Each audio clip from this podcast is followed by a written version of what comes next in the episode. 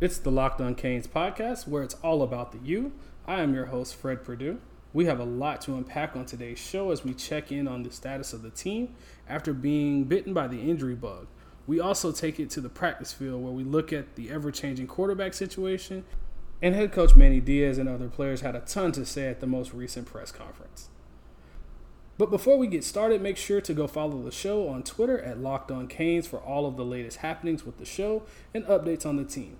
Make sure you go follow myself on Twitter at Fred Purdue CFB, and don't forget to leave your questions for tomorrow's mailbag by tweeting your question with the hashtag LOC Mailbag. Now let's jump into some news and notes. First off, head coach Manny Diaz called linebacker Michael Pinckney's availability this week at Pittsburgh to be doubtful, and senior linebacker Zach McCloud will start in his place. The interesting part about all of this is McCloud's start is notable because of the Hurricanes are hoping to redshirt him and have him return as a redshirt senior starter at linebacker in 2020. McCloud, who has played in three games this season, has one more game to play in order to retain his redshirt status this season, according to the NCAA redshirt rules. This will be huge for him and the Canes as far as leadership is concerned. He can't go over that, that four game limit uh, McCloud is he, he dealt with injuries a lot, and I think with that happening, it's going to be something that is going to be huge. Uh, this redshirt rule really kind of gives coaches a little bit of flexibility, and in this case, a player like McCloud can play up to four games, which helps uh, and lets a guy like Michael Pinckney kind of rest up for uh, the remainder of the season or a remaining game. Uh, and at any point, somewhere along the line, there's going to be some young talent, and maybe some of those older guys can kind of rest up a little bit, especially with a season that seems very downtrodden at this point. Uh, running back DJ Dallas will make the trip to Pittsburgh, and he will be monitored throughout the week, and his availability will be assessed. He had a very nasty knee injury uh, where he had to be carried off the field uh, last week uh, at home against Georgia Tech, and Cam Harris came into in relief for him. Uh, DJ Dallas is one of those guys that he is a tough, tough runner. He is a bell cow type of back, at least at the college level.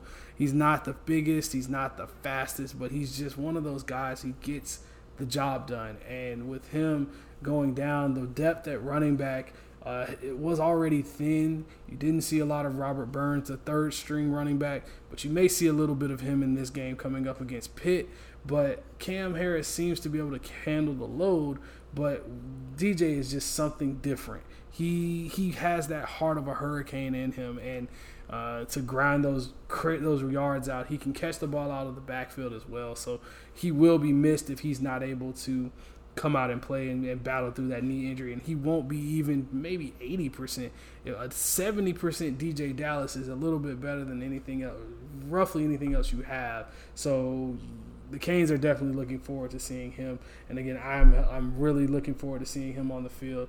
But if it's gonna if it's gonna put in jeopardy his his future uh, his future as far as a, a, running back at the next level, no matter where he falls, uh, definitely don't want to see him going out there trying to trying to make plays, especially in that situation. Sometimes you have to take care of yourself. Now, cornerback Trajan Bandy is healthy and listed as fine to play in this week against Pitt. He also went down with an injury.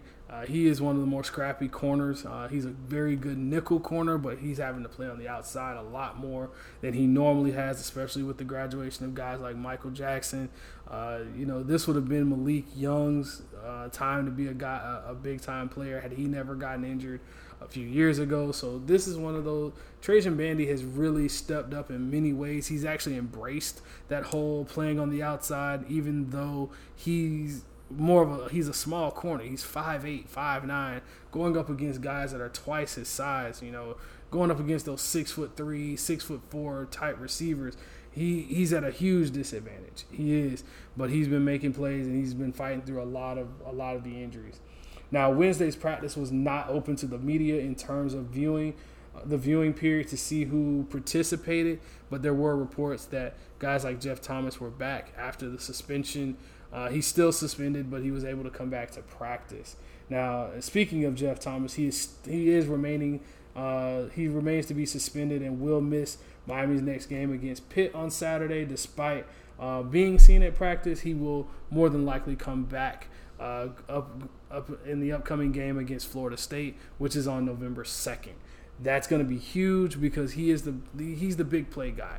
He came back after all of the issues that he had uh, last year, where he seemingly essentially quit on the team. But you know, Manny Diaz believes in second chances, and he was able to to come back. I'm looking forward to seeing him have a breakout game and have, show some consistency.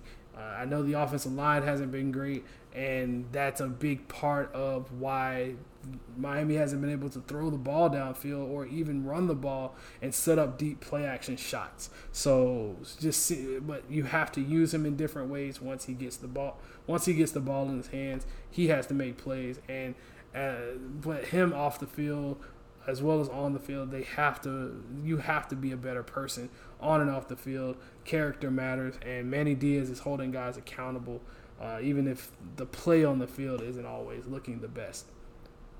Now, speaking of offensive linemen, we had former Miami Hurricanes offensive lineman Brett Romberg as well as uh, Bryant McKinnie. Both had a lot to say about the offensive line and how uh, it's being coached, even jokingly saying that the school should put together a fund so that they can come out and coach. Now, the offensive line has been Swiss cheese, and it's sad that to see that this team hasn't been coached up well.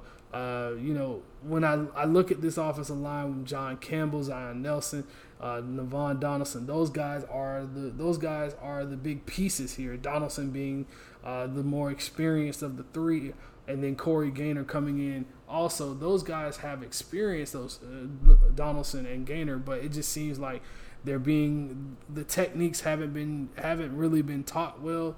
You bring in an, NFL offensive line coach, but they, they're bigger, stronger, faster. But uh, my same the same observations I'm making every week. I'm watching this game, watching this this offensive line play together. It's the same is the same observations that uh, McKinnie as well as Romberg are making. This team doesn't seem physical. They don't seem like their technique is there, and a lot of those issues are creeping up and showing.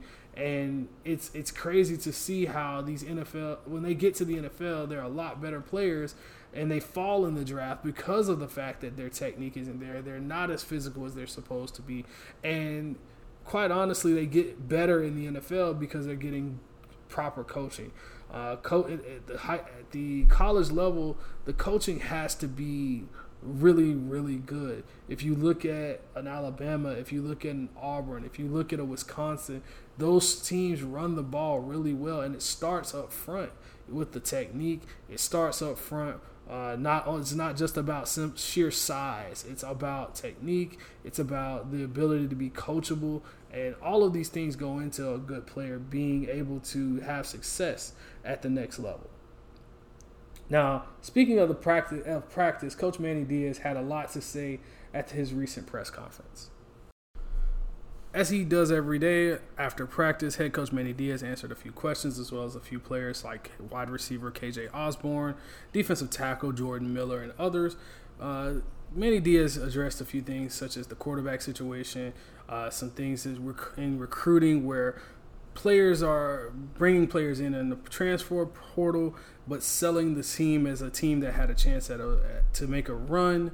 Uh, head coach Manny Diaz did go on to say that players that are coming in do affect the recruiting numbers, and uh, th- it is a culture that has to be built. And yes, you do need some of those older guys that come through the transfer portal, uh, such as a KJ Osborn, such as a Trevon Hill, who uh, may come from other programs, but they also bring in a, a, valuable bit of experience. But they do account against your numbers, and unfortunately, that's just the life that is college football now. And it is because of the numbers game. Everything is everything is about numbers, bringing in the right the right chemistry, uh, uh the type of player uh, that can come in and help a football team. They may not be able to contribute in the biggest of ways, but everything down to being a mentor to the younger players and know it doesn't stunt their growth all the time, but they're able to come in and just be a stopgap while the younger players are uh, growing and developing. Um, KJ Osborn, wide the transfer receiver from from Buffalo, actually said that you know, as far as the as far as Brian Hightower transferring out, he hadn't talked to him. Uh, nor had, but he does think he, that he's going to have a good career, as well as those guys are young. Uh, he kept reiterating how this team is young. I mean, you have guys like Mark Pope, Dee Wiggins. Uh, those guys are sophomores. Brian Hightower was also a sophomore, so you had a lot of young talent, and unfortunately, unfortunately, you had a team that brought in a senior wide receiver that's a transfer, and he doesn't. It's it's not the norm that a guy can come in and can start. That's not a normal thing, and because that's not a normal thing, uh, maybe Brian Hightower felt a certain type of way. Uh, maybe he felt he wasn't getting the proper amount of snaps and things like that. But at the end of the day, the coaches are doing what they're supposed to do. They're going to do what's best for the team, and they're not playing favorites of any sort. So that's one of the biggest things. Uh, another note from practice, as far as though as, as far as the practice press conferences, uh, defensive tackle Jordan Miller uh, went on to talk about tackling and how uh, we and we talked about this on the the show on Tuesday uh, that tackling was a huge issue against Georgia Tech, in which Pro Football Focus actually tallied 27 missed tackles, which is a just unacceptable, especially when um, head coach Manny Diaz says that he, as well as his coaching staff, they go over tackling multiple times in games, and to the point where uh, in in Wednesday's practice, he actually went out his to, on his own and helping those players, getting down and dirty, uh, do, with in practice, just working on the fundamentals, and I think that's going to be a huge thing for this team.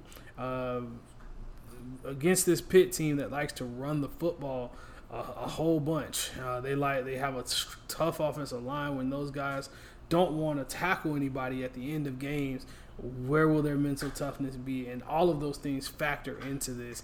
Uh, I look at how this team hasn't tackled well throughout the season, and they've been penalized with targeting penalties despite them not being really justified.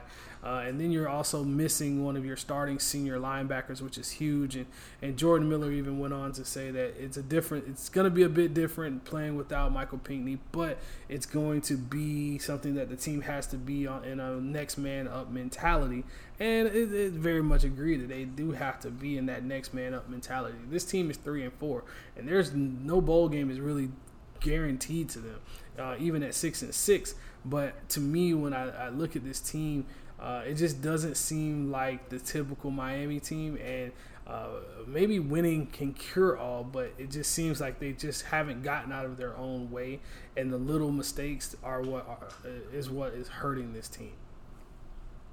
Now, we did allude to it earlier that Manny Diaz, coach head coach Manny Diaz, was talking about quarterback and how he uh, is going to avoid one of the bigger mistakes that he made earlier in the season concerning quarterbacks. It seems like from the day that head coach Manny Diaz got to uh, the University of Miami again, per se, uh, quarterback was his number one objective, and it seems like that from the beginning, whether it was N'Kosi, whether it was Jarren, or whether it was Tate Martell who came in as a transfer from Ohio State, that the issue hasn't had, had been solved, whether it was with depth or in competition, or whether there was a guy that was going to separate himself. But as the season progressed, uh, Jarren was named the starter going into the season and he made safe throws and but it was there was something missing and then Jarren got hurt and N'Kosi got in and he played well against Virginia but then uh, the it just seemed like it all came crashing down against Georgia Tech when he got injured and you still have Tate Martell out there just kind of hanging around playing multiple positions but not really being a master of anything. And he did he came to Miami to, to play quarterback but he's really not ready to to play that position just yet or ever especially with him running with the receivers and special teams. Uh, it's a big issue. So uh, for me when I look at this this whole controversy uh, Manny Diaz did say that, uh, and he prefaced this by saying he's not going to tip his hand uh, as early as he did the last time against Georgia Tech, where he let the team know who he was actually going to start at quarterback. And uh, I think that's when you tip your hand like that. Georgia Tech knew what to prepare for. Even if Jarren was hurt, you would at least have the idea that he could throw a football. Uh, but when you say N'Kosi starting days ahead of time, they know how to game plan for him and they can look at all of the film that he's had and go back a year. You can't go back a year on Jarren. You can go and look at the Virginia Tech game because that was his worst game, but the film does matter. And when I look at the decision, it was a great decision. Don't if it was up to me if, if it were me, I would not have a starting quarterback named until the second that we walk out on the field or internally we have that that guy already decided on and no one knows until uh, we get to the stadium. Because quite honestly you don't want another guy feeling a certain way mentally and not understanding and wanting feeling upset regardless of if it's the best decision for the team. So when i look at this decision uh, it was a great decision but ultimately, I think is going to be the guy. I don't think Jarren's ready just yet, even with a separated shoulder. And I think N'Kosi brings the ability to extend the, the, pocket. He's able to extend plays. He may not be the best passer of the football. Uh, he may not have the best footwork, but he extends plays, and I think that's going to be huge, especially behind an offensive line, in which we spoke about earlier, isn't all that great. It's Swiss cheese. And when you're talking an offensive line like this, uh, you have to be able to extend plays and and find ways to get rid of the football. You have to be a little bit more creative, and I think that's what they're going to have to do. Uh, Jarren brings the ability to throw the ball a little bit better down the field in a more structured, a, a more structured environment. But with that offensive line breaking down as much as they have, it's going to be tough. Now, uh, not to not get into too much of it, uh, before because we'll break this whole thing down on tomorrow. But Pitt leads the country in sacks, and Manny Diaz even told us at the beginning of the uh, of the week, you know, they're averaging almost five and a half sacks a game, and being that's almost double what Miami did a couple years ago under Mark Richt when the turnover chain was a thing and and Miami was rolling at ten and three. You know that when that defense was aggressive and doing their thing, you know they're still lapping the field almost. And granted, Pitt is a very good defense. Pat Narduzzi, who uh, ran a lot of those Michigan State defenses under Mark Dantonio, you know he those defenses were really good. So if you get a chance and you remember those days, go back and watch those day those tapes, and you can get an idea of what he likes to do. But he's very heavy on blitzes, and he'll he'll he can dial up the pressure a little bit, and I think that's going to be huge because the Miami offensive line has just really broken down multiple times throughout the season, and with injuries and the, the run, the lack of a running game, both quarterbacks being injured, having shoulder injuries, this is not a good setup for a team that can uh, that has been struggling big time. I think the quarterback situation will be um, will not get settled throughout the rest of this season. I think that's going to be a it's going to be a week to week type of situation in which both team uh, this team is really both quarterbacks on this team will have to win it in practice. And I think you may see a little Tate Martell going forward in some packages. I think you'll see a lot more of Jarren as he continues to get healthy, and that'll be a great thing to see. But for the most part, you're going to see a little bit of musical chairs, and it's going to be frustrating to everyone because they're. I said it at the beginning. Um, if you have two quarterbacks, you have none. There needs to be a defined guy, a guy that galvanizes this locker room. And you know, when you're three and four and every you're losing, it seems like everything's falling apart around you. It's going to be tough, but I think the team will find a way to uh, make some plays. I can't guarantee a, a, bowl game appearance or anything like that, but I think uh, somebody, uh, either one of those quarterbacks, will find a way to take this team and make it theirs.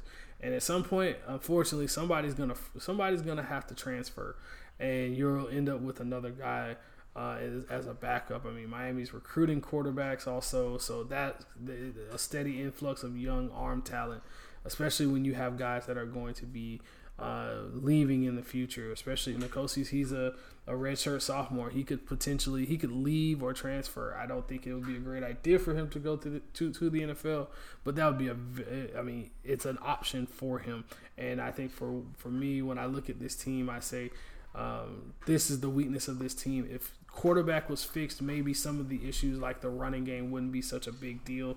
Uh, maybe the defense could actually um, could could hold serve for a little bit longer. Maybe the offensive line will actually get a little better, especially knowing that he that the guy under center is the guy that's making he's galvanized. He's the leader. He's the unquestioned leader but it doesn't seem like that guy exists in this locker room, unfortunately. So Manny Diaz made a great has made a good decision, but unfortunately, the decision he's decided on making will probably make it, will be a week to week type of thing, and we're always going to be uh, talking about this revolving door of quarterback.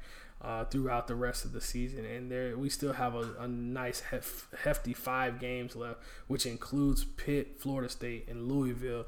Uh, not to mention a Duke team that isn't all that bad. So uh, that's going to be a tough thing to do, especially going into Tallahassee. That'll be a tough one. Going to Pitt. Uh, these t- this team hasn't been on the road much, so it's going to be a, a, tough environment. you never know how kids uh, will will react going into these tough environments. Now tomorrow is game day, so we will be talk. We will be breaking it all down for you.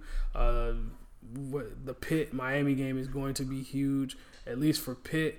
Uh, Pitt's still kind of in the running for the ACC Coastal. Miami, uh, unfortunately, is pretty much out of it with three conference losses. It's it's going to be a long shot. It would need, it would take miracles upon miracle miracles, and based off of what we've seen from these Canes, do you really expect for them to actually uh, to actually contend, that's a that's something for, that you can decide. Let us know what you think by dropping us a line on Twitter at Locked On Canes. Also, leave your questions with the hashtag LOC Mailbag, and we'll read your questions on air on Friday when we break down all the happenings from the game. You can follow me on Twitter at FredPurdueCFB. And until tomorrow, folks, where we break it all down for you going into Saturday, it's all about the U. Go Canes.